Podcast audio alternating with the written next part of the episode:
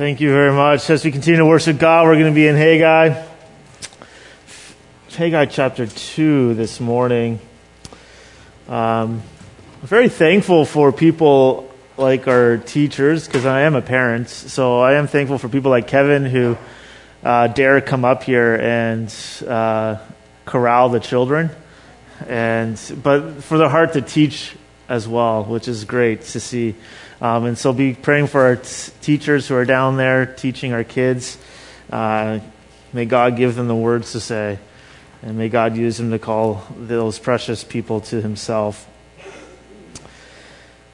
Let me ask you this Have you ever built something like you were looking online or you looked at a picture in a magazine and you went, oh, I can do that? I have a whole house full of that. Right? So I, I, I feel that my, my, my dream is not matched by my skill. Uh, but have you ever felt like that? You look at the picture and something and you just feel very disappointed with the results. Or, or maybe you saw something on Pinterest. Pinterest is a social media platform where it's just pictures uh, and ideas and there's actually a whole hashtag dedicated to failures. And it's called hashtag Pinterest fails. Uh, and it's very funny um, because they do the comparison picture. The and there's a lot of those pictures where for a while it was a big thing for a girl with long hair to be in the sunrise and like dip her hair in the water and fly and it'd be like this fan of hair and water. And then there'd be some person trying to do that um, and it never works out uh, what it does. There's so many times we look at things and we um, we look at our attempts at doing things and we kind of become very disappointed with the outcome of that. It doesn't come out the same way that we imagined in our, envisioned in our brain or, or what we saw in the magazine or in the picture online.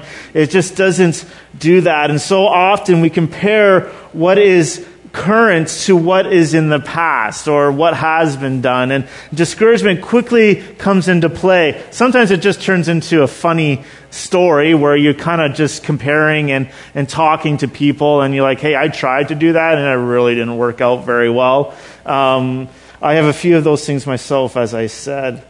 But what happens when we begin to focus so much on that, on that is discouragement begins to seek in. And uh, a lot of discouragement is what we see right here in Haggai chapter 2, verses 1 to 9. It's a shorter passage this morning. But it really deals with God interacting with his people that are becoming discouraged. So if you have your Bibles with you, please follow along in Haggai chapter 2. And it says this In the seventh month, on the 21st day of the month, the word of the Lord came by the hand of Haggai the prophet. Speak now to Zerubbabel, the son of Shealtiel, governor of Judah, and to Joshua, the son of Jehozadak, the high priest, and to all the remnants of the people, and say, Who is left among you who saw this house in its former glory? How do you see it now? Is it not as nothing in your eyes? Yet now be strong, O Zerubbabel, declares the Lord. Be strong, O Joshua, son of Jehozadak, the high priest. Be strong, all you people of the land, declares the Lord. Work, for I am with you, declares the Lord of hosts. According to the covenant that I made with you when you came out of Egypt, my spirit remains in your midst. Fear not, for thus says the Lord of hosts. Yet once more, in a little while, I will shake the heavens and the earth and the sea and the dry land, and I will shake all the nations, so that the treasures of all nations shall come in, and I will fill this with glory, this house with glory, says the Lord of hosts. The silver is mine, the gold is mine, declares the Lord of hosts.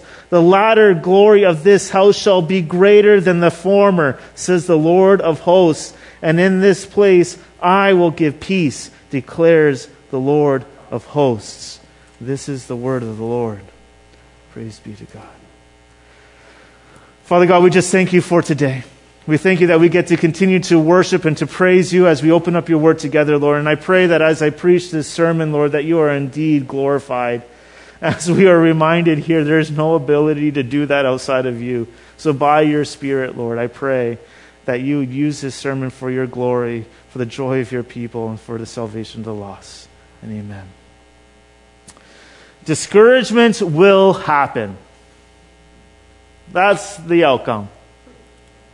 In verses 1 to 3, we see that in the first seven months, in the seventh month, we see this. Under two months after the people had stepped out in obedience, this is now the time that has taken place here. And we need to have a little bit of a background as we look into this text.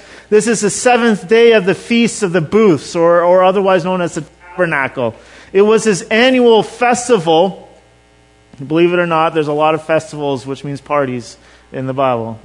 But this was a festival where the people of God would take time to, uh, to live in booths and tents, where they would remind themselves of what it was like in the wilderness. It was a reminder of where they were, what God has done for them.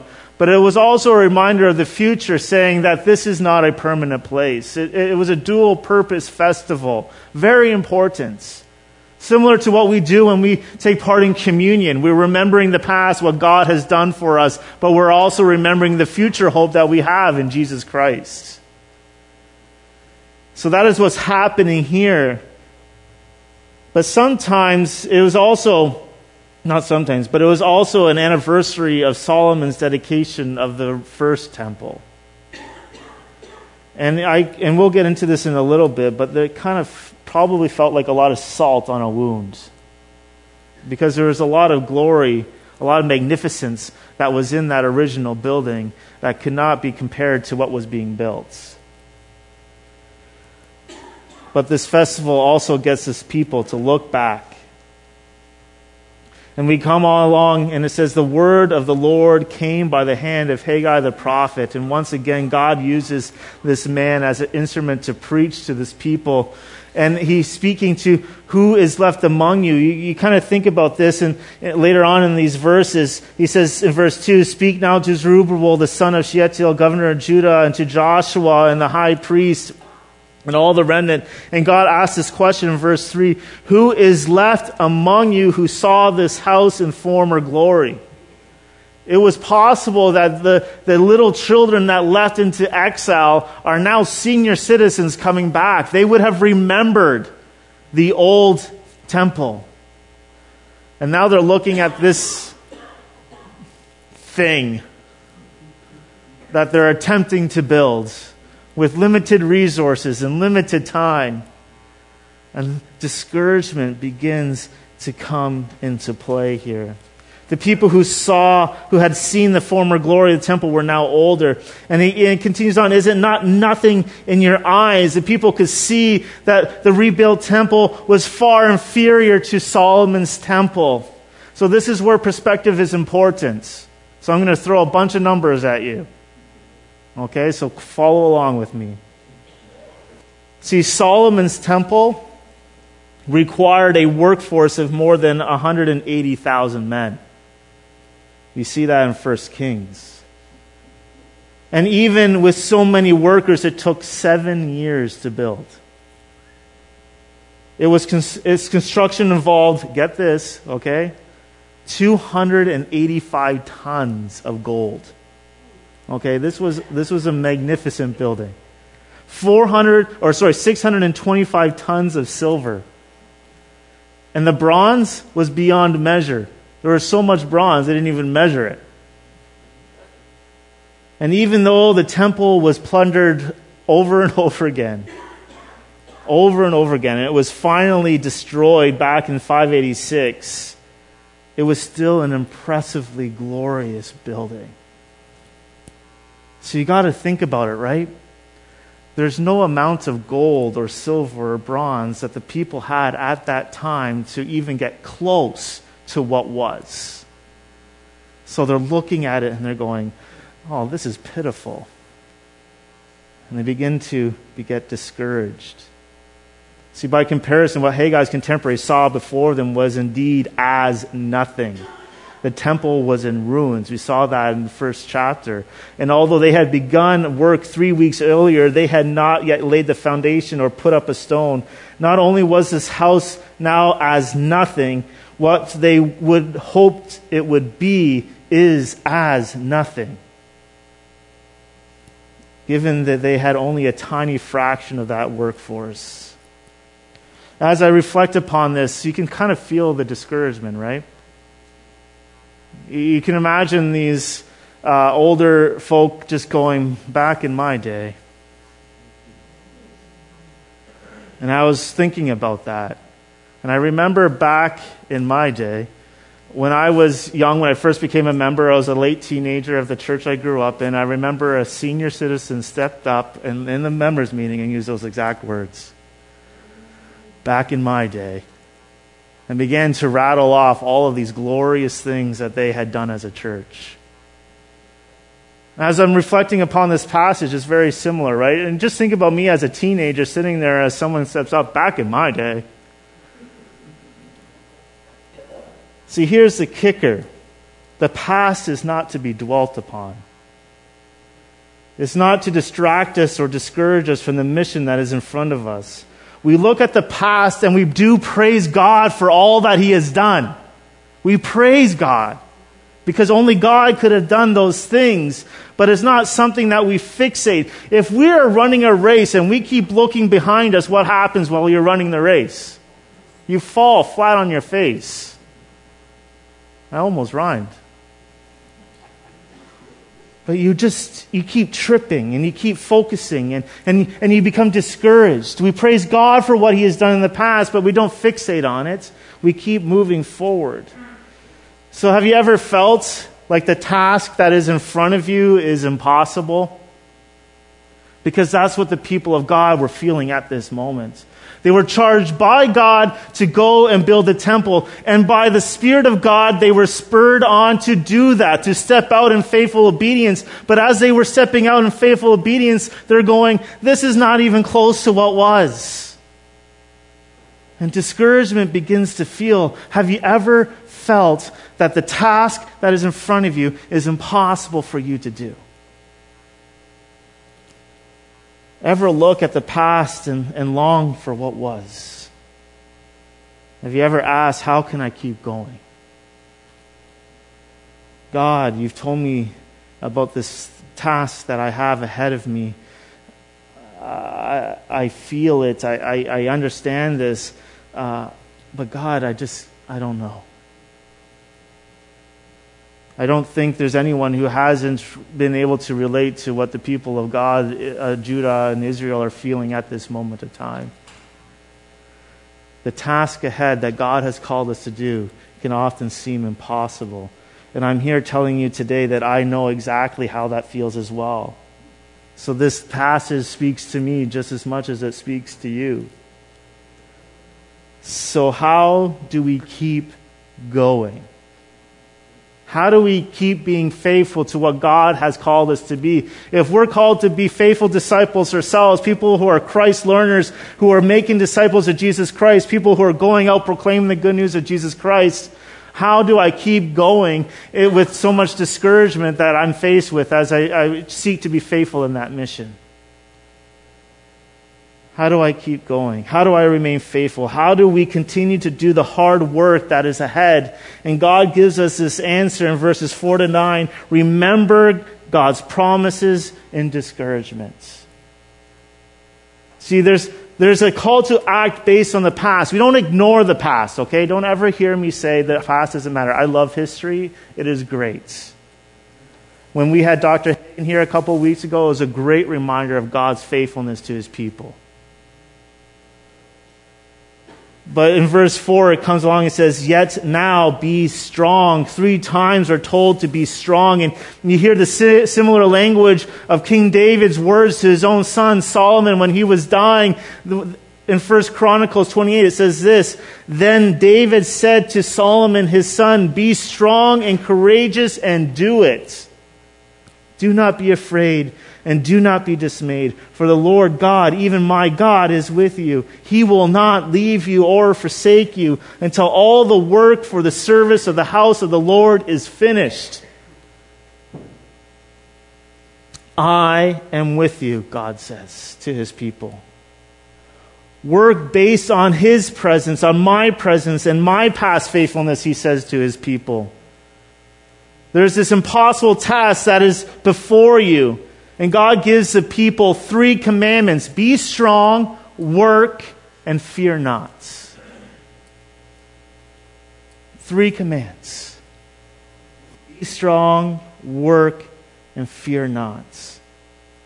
For those listening to Haggai's words, they're given this amazing assurance that God's presence will be the, with them as they continue to work in faithfulness in the building of temple. He says that in verse 8, I am with you, declares the Lord of hosts. There's great peace when we think about this. God doesn't tell us to do anything and say, hey, you're on your own. He never does that. He says, be strong. He says, do the hard work and fear not. Why? Because I am with you. See, according, in verse 5, it says, according to the covenant, God's promises that He made with His people as He brought the people out of Egypt are now what give the people assurance. You see what the past serves as? Energy and encouragement to stay faithful to the task in front of them. Is not to be dwelt on. It is to spur us on, to remind us that God is faithful all the time. And He keeps His promises. Do you see what God is doing here in these questions, in these statements? Do you see His gentleness? His patience? You can kind of hear him like a father saying to his children, I know you're scared. I know you're scared. I know that you're disheartened. I know that you're discouraged. I know you're weary, but let me remind you of what I have already done for you. For us as the people of God, we see this. We've been saved by God's amazing grace. For those who have repented and believed, we understand the gospel of Jesus Christ, that Christ has died for our sins, that there is a holy God, that we have sinned against that holy God, that because of that sin, we all deserve hell. But Jesus Christ stepped down from his throne to save us, us, our wretched people like us, so that we may have eternal life. God reminds us over and over again. See, I think just like the people of God here, I think you and I, and I am guilty of this as much as anybody, we get so discouraged when we keep looking to the task ahead and get overwhelmed because we're forgetting what God has already done for us. I, I keep saying this almost every week. You have to remind yourselves of the goodness of Jesus Christ. You have to remind yourself every day of the gospel because that's what spurs you on. And, the, and God continues on. He says, My spirit remains in your midst. Literally, my spirit is standing in your midst. The same spirit that brought the, the, the, people of God magnificently out of Egypt is the same God, the same spirit that is with them as they continue to build the, the temple of God. My spirit remains with you. The people can be confident that God is with them because he is the covenant keeping God who is, says that he is with them. Look at what I did already. They work. The work that they do is not on their own strength, it's based on God's presence and his past faithfulness. And then verse 6, he comes in and says, I will shake the heavens and the earth. And what God did at Mount Sinai as he made that promise with his people on those mountains, as, as the mountain shook, what God did as he allowed the people to take and plunder from other nations as they were walking through, God will do again. The echoing of that language here is, is a reminder that the outward glory of the temple is a reflection of the glorious one that dwells within. So often we think that the glory of what makes things glorious is what things that we do. That's false.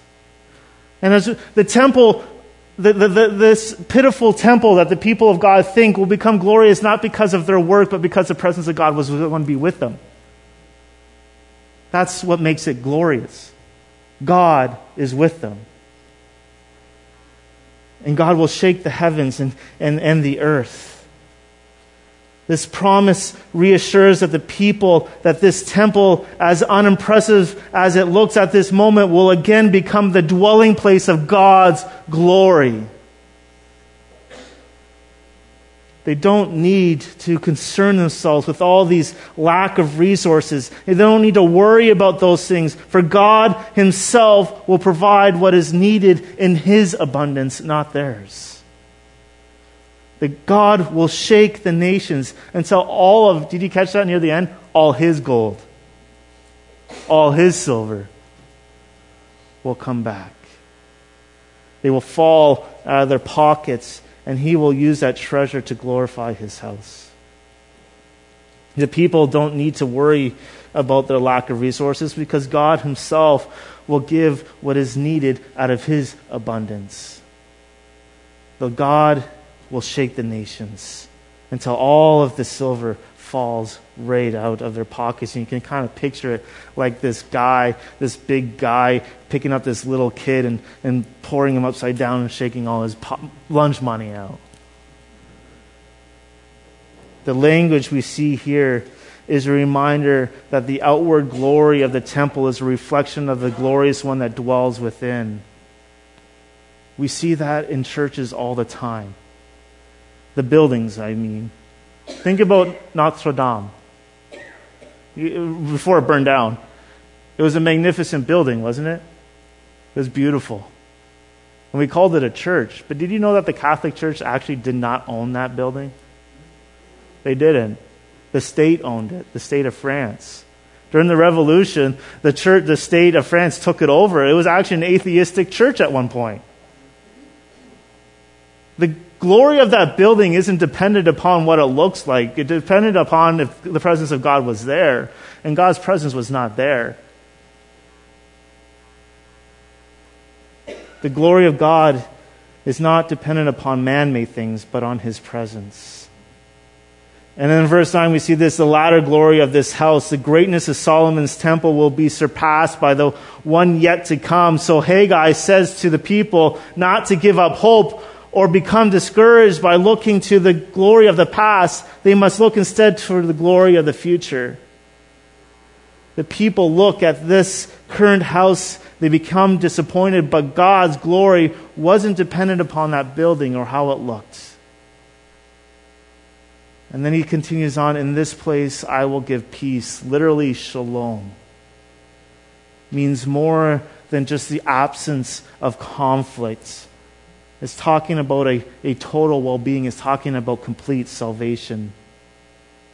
And if you are resting in Christ's finished work on the cross, you have been given peace too.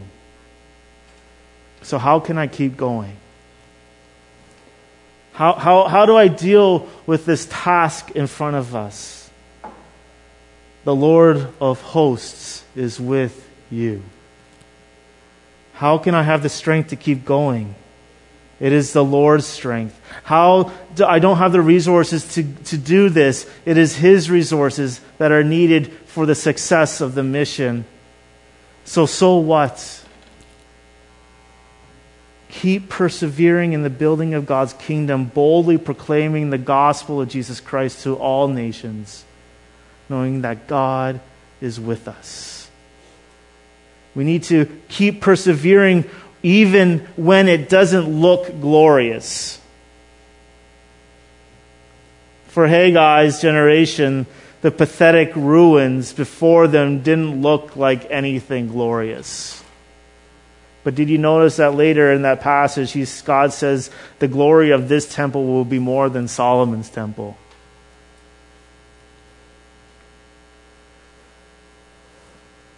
They persevered, they kept going in the rebuilding of the temple. God would return to dwell with his people. And once God's glory dwells in, his, in the temple, there must inevitably, inevitably be an outward manifestation of his glory. But as this Haggai's word reminds us, there still can be this gap, right? This a little while, as the text says, until we see that outward manifestation. We find this in the life and ministry of Jesus. Jesus is the radiance of the glory of God, as Hebrews says, in whom the full glory of God is manifested. So, what does it mean to have something glorious? Seek first the kingdom of God. See, at that time, there wasn't much to point people to Jesus' glory, right? Think about it. When Jesus was walking on this planet, there wasn't a lot going on that was pointing them to this glory that we see in Hebrews. Right? Even look at the cross. You had a couple of quick glimpses with the transformation. But people didn't see this. Even more at the hour when Jesus was glorified, that we see in John 17, he appeared anything but glorious. As we see Jesus on the cross, we don't see glory. You don't. All we see is shame and suffering. It looks as nothing in our eyes. But because of that shame filled death on the cross, he was crowned with glory and honor. It was at this time Jesus did the greatest miracle that is ever possible. He reconciled a sinful man to a holy God. And even though Jesus has already been glorified, we still wait, don't we? We still wait for the day of the appearing of the glory of our great God and Savior, Jesus Christ when his kingdom will be manifested for all to see. As Hebrews 12 says to us, tells us this final day will be the ultimate fulfillment of what we see in Haggai 2 verse 6. When the, when the Lord will once more shake all the things so that what remains will be a kingdom that cannot be shaken. On that day, the glory of God's dwelling place among us will indeed exceed the former glory of what was there. The kings of the earth will bring their glory into it, as Revelations 4:21 says. So how about we agree on this? Let's let God define what glory is. Let us focus on glorifying Him above all things and being faithful to the mission that is ahead. Knowing that God, our God, is a covenant keeping God, He is a promise keeping God. So let's keep persevering even when it doesn't look glorious. So we keep persevering because we still have hope. Keep persevering because God is with us. I love that. Like this is this is the greatest thing about Christmas, okay? I can stop talk, I can start talking about this. Christmas is great. You do get presents, that's nice too. But the best thing about Christmas is, is that's a reminder to you and to me that Emmanuel is here. God is with us. Keep persevering because God is with us. I know the mission ahead is difficult. I know it's hard to go and tell people about Jesus Christ. I know it's hard. You come up with all the reasonings, right? I'm too shy. Um, I'm not equipped enough. I don't know enough. That's probably all of them. right? I know it's hard. I know it seems as though resources are low. That you may not have the strength to go forward, but there's a promise here. There is no way that you and I can face the task before us without falling on our knees before God who promises to be in our midst as we step out in obedience. God, who He alone is able to give the resources that are needed. We are called to be disciples of Jesus Christ who are making disciples of Jesus Christ. We can't do that on our own. And that's the first step, isn't it? I can't do it on alone. Our mission isn't to fill this building. You ever realize that? Our mission is not to fill this building. Our mission is to be faithful to what God has called us to do. If you want this building to be filled, that is a byproduct, a possible byproduct of our faithfulness. Our mission is to go and be disciples who are making disciples of Jesus Christ. So, what does this mean for you and for me? Don't be afraid. Be strong. Keep working. Know that the work, despite all of its appearance, is glorious. And that one day the glory present, presently hidden in, in weak and fragile jars of clay will be fully revealed to the whole of creation. Let us be this. Let us be faithful to the mission that God has given us, remembering his past faithfulness and his future promises. So let me leave you with this, because I thought last week uh, I neglected to do something very important. If you have a desire to equip people to be evangelists, if you think in your heart that you might have a burden, a special type of burden to go tell people about Jesus, and you have a longing for the church to be equipped to do that, come talk to me. We've got a great program that does that. It's not mine, it's the Cross Current. We've all heard Corey McKenna preach before, and he has a great heart to equipping the church to do their mission. So if that is you, if you have a desire to equip the church to be uh, to do their mission, to evangelize, come and talk to me. I don't want to be the guy who comes up here and tells you, "Hey, you need to be this," and then re- completely ignore the fact that you have to be equipped to do it. We have the ability to equip. So God says to us, Be faithful to the mission that I have given you, remembering what I have done in the past, remembering my faithfulness and my future promise. So let us be a people that seek first the kingdom of God, that do those three things to be strong, to work, and to fear not. Why? Because God is with us. Father God, we just thank you for who you are and what you have done for us. Lord, may we remember that in the midst of discouragement, Lord, there is still hope. Lord, I pray that you indeed would be glorified, that you would burden our hearts to, to go and to be faithful to the call of making disciples of Jesus Christ. Lord, I just pray that uh, you would continue to revive us and make us behold your glory more and more this day. Amen.